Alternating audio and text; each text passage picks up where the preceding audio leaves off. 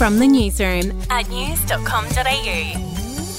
Hi there, I'm Andrew Bucklow, and this is the latest from the newsroom. It's Monday, the 29th of August. We'll start with politics, and Green Senator Lydia Thorpe has slammed Anthony Albanese's press conference with Shaquille O'Neal, which you might have seen over the weekend. The NBA legend met with the PM and Indigenous Australians Minister Linda Burney to talk about the referendum for an Indigenous voice to Parliament.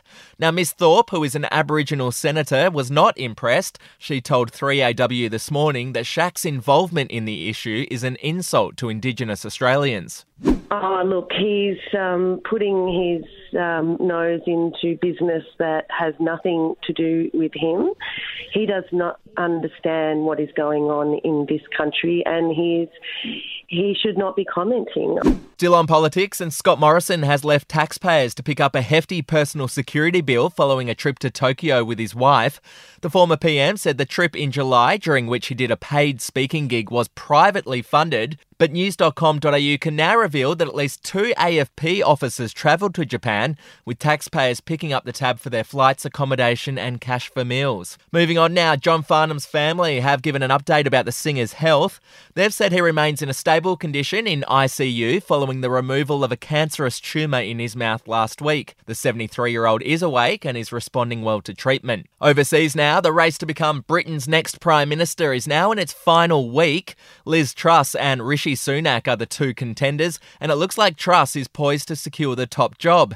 The new leader will be picked by Conservative Party members who have to finalise their votes by Friday. Hey, I'm Felicity Harley, and I host Healthyish, where we chat to experts, influencers, and people in the know from around the globe to arm you with the knowledge to make healthier decisions for your mind, body, and soul. I think if we're going to be focusing on health, like sleep is probably the biggest component oh, of that. I, I think sleep is the cornerstone. Like, choose the harder option because I've never woken up and gone, I regret that run that I went at 4 a.m. I've never done that. Search for Healthyish and Extra Healthyish wherever you get your podcasts. To showbiz news, comedian Jim Jeffries has set the record straight about a rumour that he's going to star in an Australian version of The Office. Here's what Jim told news.com.au when we asked him about it. True or false? Completely false. And I would be up for that. I actually reached out to my agents and go, tell them I'm well up to be in the Australian office and uh, I would love to have that role. And we did not get a call back. So, from what I've heard, uh, I hear that they're having a female boss for the Australian office. You can listen to the full interview on the I've Got News for You podcast. And finally, Johnny Depp made a bizarre cameo during the MTV VMAs today. He appeared in a spaceman outfit and made a cheeky joke about needing work. I just want you guys to know that I'm available for birthdays, bar mitzvahs, bat mitzvahs, weddings, wakes, any old thing you need. You can see all the highlights and lowlights from the awards show at news.com.au.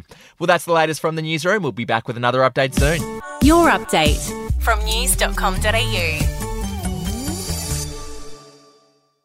Are you ready to get an inside look at crime from someone who has investigated some of Australia's worst crimes? It was like Aladdin's Cave. The luminol found bloodied footprints and bloodied handprints on a wall, so it's Yeah. just like a horror movie. Former homicide detective Gary Jubelin sits down with cops, crims, addicts, victims, small time cheats, and big town lawyers as they tell their incredible stories. My house got raided. Next thing you know, I got bail refused. Next thing you know, I'm on a truck to Parklea Prison. Listen to I Catch Killers early and ad free on Crimex Plus on Apple Podcasts today or wherever you get your podcasts.